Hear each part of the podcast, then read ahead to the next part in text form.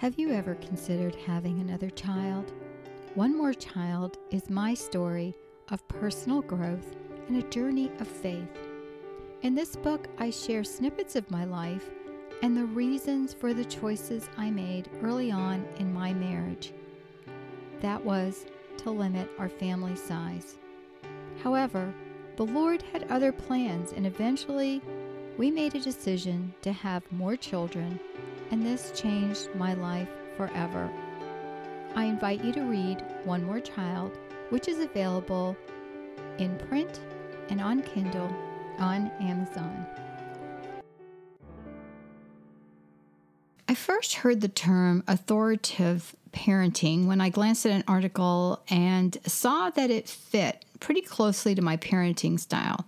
Friends, it's not easy to parent today because there is a blog, a TV show, or your neighbor, relative, or best friend who knows a better way, right? In this episode, we're going to cut through the fluff and talk about the importance of being the parent in this time when anything goes.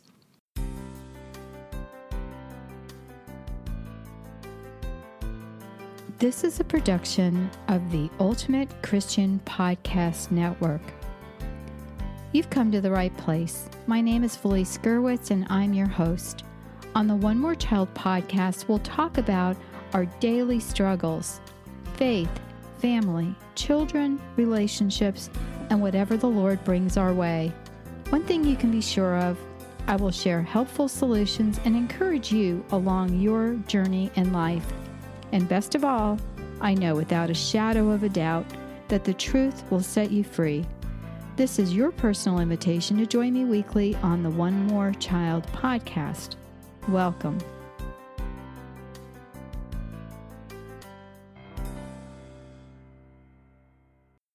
Hey everyone, my name is Felice Gerwitz, and this is an episode of One More Child podcast. You can find the show notes for today's podcast on the website. Look for Authoritative Parenting. This is episode uh, 22, I believe it is. Um, so, again, you can find the show notes at one more child onemorechildpodcast.com. I want to thank our sponsor, MediaAngels.com. You can visit the website for more information about um, books and uh, classes and things like that. Um, you can find more information about the books One More Child and also A Few Minutes with God on Amazon. Uh, those are two books that I wrote. Um, also, connect with me on social media if you are on Facebook or uh, Instagram, all of those places. I have accounts. Uh, we have a great Pinterest uh, page for this podcast as well as others on the Ultimate Christian Podcast Network. So, again, if you visit the website, um, you can connect with me. We're actually working on a prayer journal. Hopefully, that will be ready in the next uh, few weeks. If you are a subscriber, you will receive that uh, prayer journal for free. So, just make sure to sign up at ultimatechristianpodcastnetwork.com. You know, I can't imagine parenting a long time ago because when you did, the parent was always the authority and nobody um, pretty much had anything to say with however you parented. And probably most parents uh, were very similar in their parenting style. Kids listen, they didn't talk back. Uh, there wasn't the behavior problems that we have today. You know, parenting takes time, it takes commitment, and it takes backbone, but it also takes heart. Our children are precious and I believe on loan to us from the amazing Creator God. Little children tend to look up to their parents and love unconditionally. So, what happens when they grow up? I always say that God knew what He was doing when He created teenagers. Don't get me wrong, I loved the teen years. But sometimes I felt like when the time came for them to leave, I'd be the first to help them pack up. When your kids are young, you can't even imagine them growing up and leaving, right? Sometimes you have those thoughts and you're like, oh my gosh, someday they're going to leave and you kind of have a little bit of a panic. You know, we may have a separation anxiety, and our little ones want to be with us, close to us, and that's normal. That's good. But all of our parenting stems around the ability to use our love for our children in a way that is healthy for now and in the future. I've heard friends say things like, it's a good thing that child number one was so easygoing because I probably wouldn't have had child number two. You know, if the child is little and can't hear okay. But, you know, somebody, sometimes people need to vent, but usually there's a toddler around. Friends, it's best to hold those kinds of thoughts captive and not share them because our kids are sponges. They have ears and eyes everywhere. Just like we can't, um, you know, they can't pull a fast one over us. The same goes for us pulling one over them. I was a teacher, and you would not believe the things that kids came to school sharing. Of course, I stopped it immediately or as soon as I could.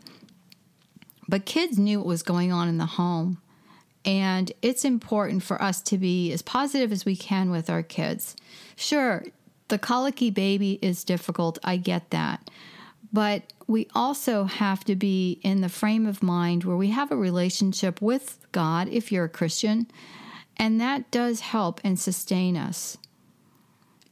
Being an authoritative parent doesn't mean being overly strict, but it also doesn't mean being a pushover or permissive. Being a parent means following through, and I believe each one of us has an area we need to work on. For me, follow through was always my hardest thing. I was what was called a threatening, repeating parent. Do this now, and if you don't do it, you're going to be in trouble. I said you better do it right now. You are going to get in big, big trouble. I'm going to tell your dad. And on and on it went if I had given the instruction and gotten up when I gave the instruction and it wasn't being followed, believe me, I wouldn't have had to say it again. I learned fairly quickly that I needed to back my words with action. Sure, it took practice, and sometimes, you know, my little ones needed a lot of practice. My husband always said that kids are gamblers. They gamble, you won't follow through. And I have to say, he's right. I didn't always do it right. In fact, my kids are the first to tell me some things that they remember from my parenting. The wonderful thing about our family is that there were five kids two older and three younger, same husband. We've been married um, as of this recording 40 years. And I remember child number three complaining about my parenting style when child number four and number five quoted some of the things that happened, you know, when things were going on. And i and that's why i say kids are such sponges. We were all laughing because it was so hilarious because he was you know pretending to be his brother and then pretending to be mom and what was sad. And the dialogue was almost perfect. You know i actually remember some of those situations.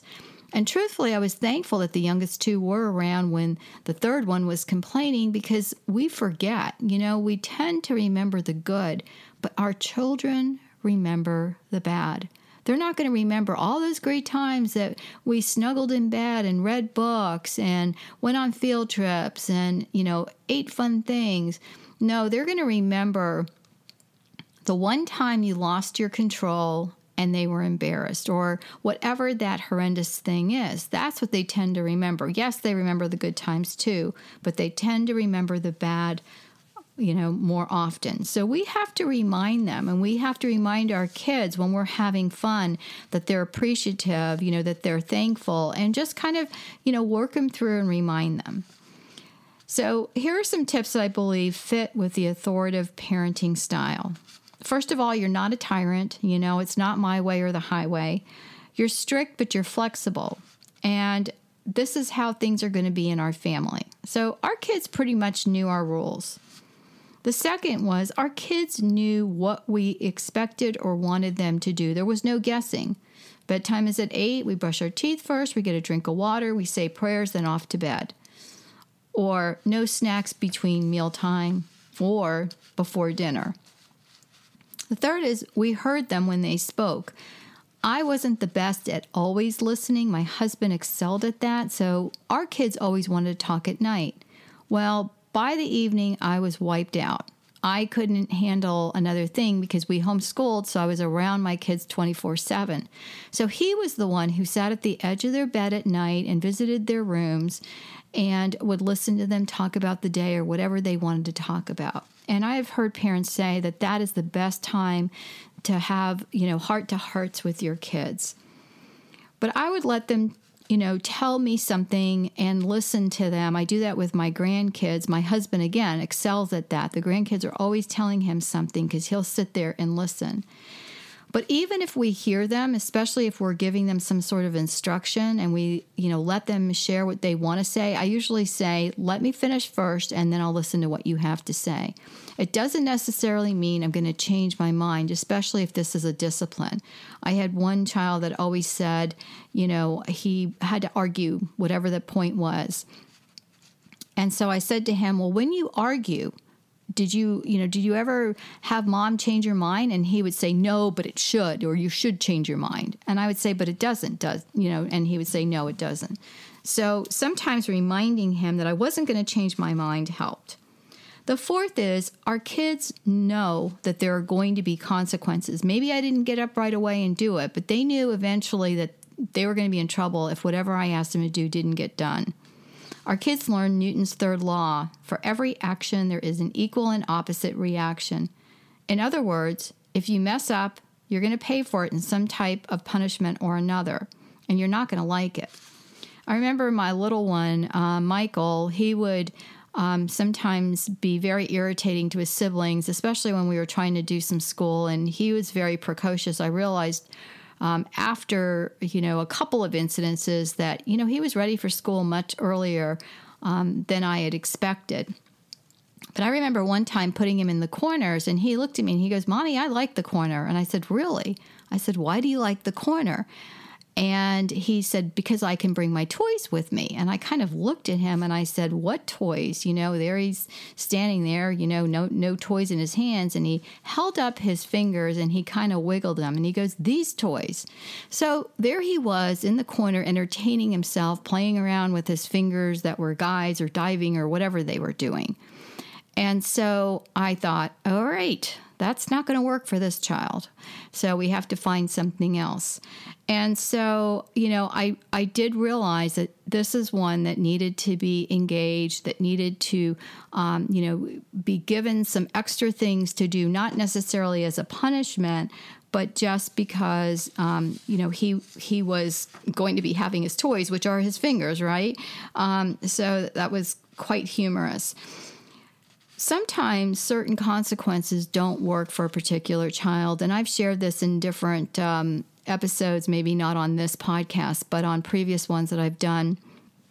I have a podcast called Vintage Homeschool Moms and have quite a few episodes over there. But I've shared that at times, if I didn't know what the discipline should be, I would just say to my children, I don't know what's going to happen, but I'm going to pray about it. And the first time I did that with the two oldest, or the oldest one, um, he kind of scoffed at me. And after the discipline came through, which to me was not any major thing, but to him it was. Um, he learned that you don't laugh when mom says she's going to pray about it. And I cannot tell you the number of times I've prayed about some sort of discipline, and I feel like the Lord has answered that with the right, you know, an answer that was going to be effective for my children that I may not have thought would be effective. The fifth is we don't say hurtful things. I can't believe I even have to share that, but it's true. We should never have what I call character assassination. It's not worth it. The hate word is not permitted even among siblings. The sixth is we are fair and just, as fair and just as we can possibly be. Now, our kids may not consider us fair and just, um, but we are. And so if they feel that something is unjust, you know, you've heard kids going, well, it's not fair, then I would ask, well, what do you consider fair? And it's amazing because they can't really answer that. And if they do, they'll kind of giggle because they know that the answer is not correct. The seventh point is we provide emotional support and love. Our kids need to know they can count on us. You know, I you see it on television shows or, you know, movies where the dad forgot to go pick up the child or, you know, the mother got caught up in something and forgot to go to the child's game or whatever that is. Sometimes we can't avoid um, missing something that is important to our child, but if we become chronic with those types of things, our kids will be disappointed. And believe me, that's what they're going to remember when they're adults.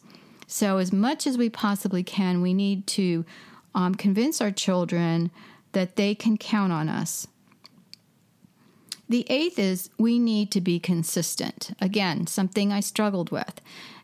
If you do one thing as a parent, that is not to discipline in anger.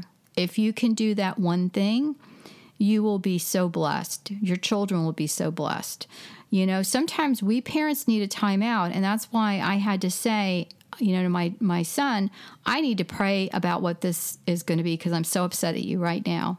You can verbalize, I'm upset with what happened, um, but just be consistent. Be consistent with you know following through. And the and the ninth point is around here we don't say I'm sorry. We say, "Will you forgive me?" That is something I've uh, talked about the difference between forgiveness and um, saying you're sorry. I have a podcast, A Few Minutes with God, and I have several episodes about forgiveness that I believe are really helpful.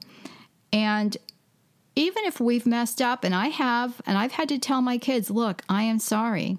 I was really upset and I was out of line and I shouldn't have been. And so, you know, our kids will learn. They're going to learn from our example we all do our best. We're not going to get it right. You know, we've got so much on social media and every article and book and magazine and everything else that will tell us how to do it right. We have to do what we're comfortable with um, as a family. But, you know, that's the thing that I noticed. Um, you know, when, when I will mention if someone says, How many kids did you have? And I share I had five, or my daughter has eight, and they're like, Whoa, that's way too much. And how do you give them all the attention they need? And I had this discussion with a lady recently and she was explaining how she spends so much time with her only child and you know her youngest. I think she has an older child and you know and, and all of that. And then she went on to share with me how on weekends the poor child you know doesn't have any friends in the neighborhood and always wants somebody to come over and play with them and so forth and so on. And i said the really nice thing about having a family, you know, a big family, is that there's always someone to play with. You're never bored. There's always something going on. And I said, and our kids, you know, my five kids and my daughter's kids are self reliant. They're not going to wait around for mommy, you know, to go get them uh, their sippy cup of water or whatever that is if they're old enough to do it themselves uh, my grandkids have been at my house and they'll just pull over a chair if they can't reach the sink. I'll say things like, Well, let me help you. And they said, Oh, sure, Grandma. But they're not going to stand around and whine and complain that they need a drink or they need, you know, whatever that is. If it's a snack, you know, they're going to ask for permission, but um, they'll be resilient and, and you know, they, they'll get their own thing with permission or whatever that is, you know. But the point I'm making here is that having more children or one child, I mean, there's no magic formula, right?